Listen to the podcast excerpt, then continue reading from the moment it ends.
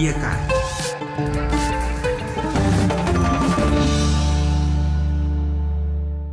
La rubrica de astăzi, stimați ascultători, cu noi, ca de obicei, Daniel Manu, cu sugestii interesante pentru dumneavoastră, pentru noi toți. Bună ziua, Daniel! Bună ziua, Carol, și bună ziua, dragi ascultători! România ar putea deveni una din primele țări capabile să producă energie printr-o tehnologie nouă și nepoluantă. În baza unui parteneriat cu Statele Unite, în România ar putea fi instalate primele reactoare nucleare modulare de mici dimensiuni care vor înlocui vechile centrale pe bază de cărbuni. Anunțul a fost făcut de președintele Klaus Iohannis încă de luna trecută, iar acum un înalt oficial american a venit la București pentru a stabili detaliile. Într-un interviu pentru știrile ProTV, Justin Friedman a declarat că noua tehnologie, certificată deja în America, va ajuta la crearea de mii de locuri de muncă și la reducerea substanțială a poluării. Reactoarele nucleare modulare de mici dimensiuni produse de compania americană NewScale vor putea fi amplasate oriunde, spune Justin Friedman, consilier principal în cadrul Biroului de Securitate Internațională și Neproliferare din cadrul Departamentului de Stat american. Potrivit oficialului american, reactoarele sunt proiectate să poată fi instalate pe suprafețe mult mai mici de teren decât reactoarele nucleare convenționale, așa că poți lua o centrală veche pe cărbune și chiar pe locul respectiv, acolo unde se alimentează cu cărbune, poți de fapt să pui acest reactor. Și astfel ai deja conexiunea la rețeaua de electricitate și economisești peste 100 de milioane de dolari doar prin această investiție iar pentru că sunt sigure, sunt bine proiectate și pot fi controlate ușor, poți amplasa aceste reactoare nucleare modulare în locul termocentralelor pentru încălzirea orașelor dar mai pot fi utilizate și altfel. Căldura pe care o generează poate fi folosită nu doar pentru aburii care produc apoi electricitate, ci și pentru alte procese industriale, adică poate fi utilizată chiar și pentru producerea hidrogenului verde, mai spune oficialul american. România ar urma să cumpere și să instaleze până în 2027 o unitate cu șase reactoare nucleare de tip modular cu o capacitate de producție de 460 de MW. Acestea ar putea asigura energia necesară pentru județele Constanța și Tulcea sau consumul unui sfert din București într-o zi cu condiții meteo severe. O altă noutate din domeniul protecției mediului este că autobuzele electrice devin o realitate în România. O companie turcească a câștigat o licitație în valoare de 35 de milioane de euro pentru a asigura flota de transport public din Brașov și Timișoara. Vehiculele Carsan vor fi lansate pe piață pentru a satisface necesarul de autobuze verzi pentru reducerea poluării în marile aglomerări urbane. Diverse modele vor avea 10, 12, respectiv 18 metri lungime și 7 tipuri de baterii, de la 150 de kWh până la 600 de kWh, acestea putând asigura o autonomie de până la 450 de km în condiții reale de conducere. Capacitatea de transport călători este de la 90 la 150 de pasageri în funcție de dimensiunea autobuzului și rămânem în România pentru a trece în revistă o serie de inovații medicale care sunt dovada clară că lumea se schimbă foarte repede chiar sub ochii noștri și aceasta datorită tehnologiei. La doar 27 de ani, Cornela Mariei lucrează la o soluție care ar putea schimba viețile a peste 40 de milioane de nevăzători din toată lumea. Este vorba de o pereche de ochelari care împrumută tehnologii până acum utilizate pentru automobilele autonome și în robotică. Cu acest prototip, Cornell a câștigat numeroase competiții internaționale dedicate inovațiilor în domeniul medical și nu numai, inclusiv un premiu Red Dot pentru design industrial. Adina și Marius Rus sunt alți doi antreprenori din Cluj, soț și soție, care au creat o brățare inteligentă pentru copii diagnosticați cu ADHD. Aceasta îi ajută pe cei mici să-și recunoască și să-și monitorizeze emoțiile. Brățara are un senzor care urmărește bătăile inimii, nivelul de oxigen din sânge și temperatura corpului.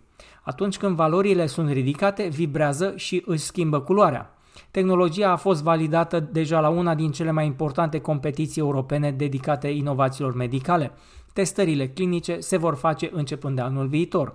Abia după aceea, produsul va fi considerat unul medical. Un alt inovator, Capi Andraș, este un inginer din Oradea care lucrează de șapte ani la un exoschelet pentru recuperare medicală. Este vorba de un dispozitiv electromecanic, funcționează pe baterie până la 8 ore pentru o singură încărcare și al cărui scop este să pună corpul uman în mișcare. Este o structură pe bază de oțel inoxidabil și aluminiu. Până aici toate bune și frumoase. Reactoare, energie verde, inovații, dar unde stă România mai prost este digitalizarea instituțiilor publice, capitol pe care Australia l-a bifat de mult. Avem însă speranțe că în câțiva ani toate instituțiile vor fi conectate la cetățean.gov.ro, ceea ce îi va ajuta chiar și pe românii din Australia când vor avea nevoie de documente oficiale. Harghita, Prahova, Ilfov și Cluj sunt județele din România cu cele mai multe instituții publice cu servicii online. Însă, la nivel național, mai este încă mult de lucru până când oamenii nu vor mai sta la coadă pentru o hârtie. Autoritatea pentru digitalizare a creat o platformă la care au acces atât funcționarii publici cât și cetățenii care vor documente online. Problema este că semnătura digitală este contra cost. La fel ca multe instituții publice, Casa de Pensii, de exemplu, nu are o platformă specializată unde oamenii să poată încărca documente ca să-și rezolve mai ușor problemele. Cetățenii sunt îndrumați spre site-ul casei unde accesul este complicat, cel puțin pentru un pensionar. Platforma cetățean.gov.ro este doar la începutul digitalizării acestui sistem învechit. Teoretic, în următorii ani, toate instituțiile vor fi conectate la acest site, fără ca noi să mai fim nevoiți să venim cu acte de acasă atunci când mergem la ghișeu, în afară de buletin. Conectarea la acest site este deocamdată îngreunată. Contul se activează doar cu ajutorul unei semnături electronice și această semnătură trebuie la rândul ei să fie cumpărată de pe un site autorizat. Directorul Agenției pentru Digitalizarea României a precizat că instituțiile trebuie să se asigure că persoana care accesează platforma este chiar persoana în cauză pentru a împiedica fraudarea accesului la această platformă, iar în momentul de față varianta semnăturii electronice este cea mai sigură. Odată cu emiterea cărții de identitate electronice, românii ar putea primi și o semnătură electronică emisă de MAI iar de curând a fost promulgată și legea prin care instituțiile publice centrale sunt obligate să nu mai ceară copii ale actelor. Din România vă propun să mergem într-un univers virtual denumit Metaverse, care, potrivit lui Bill Gates, va găzdui majoritatea ședințelor și întâlnirilor de serviciu în 2-3 ani. Potrivit acestuia, pandemia de COVID-19 a revoluționat deja locul de muncă, mai multe companii ca niciodată oferind flexibilitatea angajaților care doresc să lucreze de la distanță. Aceste schimbări se vor intensifica în anii următori, consideră fondatorul Microsoft, afirmând că munca de la distanță va atrage și mai mulți oameni în metavers. În metavers am avea un avatar tridimensional care ar putea participa la întâlniri într-un spațiu de birou virtual sau altă destinație unde ar putea interacționa cu avatarurile colegilor. Bill Gates admite că pentru a surprinde cu acuratețe expresiile, limbajul corpului și calitatea vocii, oamenii vor avea nevoie de dispozitive tehnologice scumpe, cum ar fi căști VR și poate chiar mănuși de captare a mișcării. Ne apropiem de un prag în care tehnologia începe să reproducă cu adevărat experiența de a fi împreună la birou, scrie acesta. Reamintim că principalii promotori ai metaversului sunt la ora actuală Facebook, Microsoft, Minecraft și Roblox. Facebook, redenumit Meta, a lansat deja o pereche de ochelari inteligenți în colaborare cu Ray-Ban, iar potrivit zvonurilor, Apple lucrează la rândul său la un dispozitiv similar. Dragi ascultători, la final e momentul să vă spun că rubrica de tehnologie a ajuns la capătul drumului după aproape 10 ani. De altfel, dacă vorbim de aniversări, în 2022 se vor împlini 3 decenii de când lucrez în mass media. Dar, în ultimii 5 ani, mi-am dedicat aproape tot timpul școlii de robotică pe care o conduc și mai puțin presei.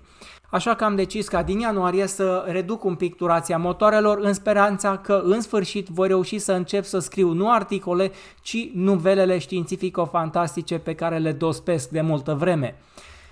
Vă mulțumesc tuturor pentru atenția acordată de-a lungul anilor și îi mulțumesc lui Carol pentru îndrumare și asistență. Daniel Manu vă dorește Crăciun fericit și toate cele bune! Tehnologie pentru fiecare!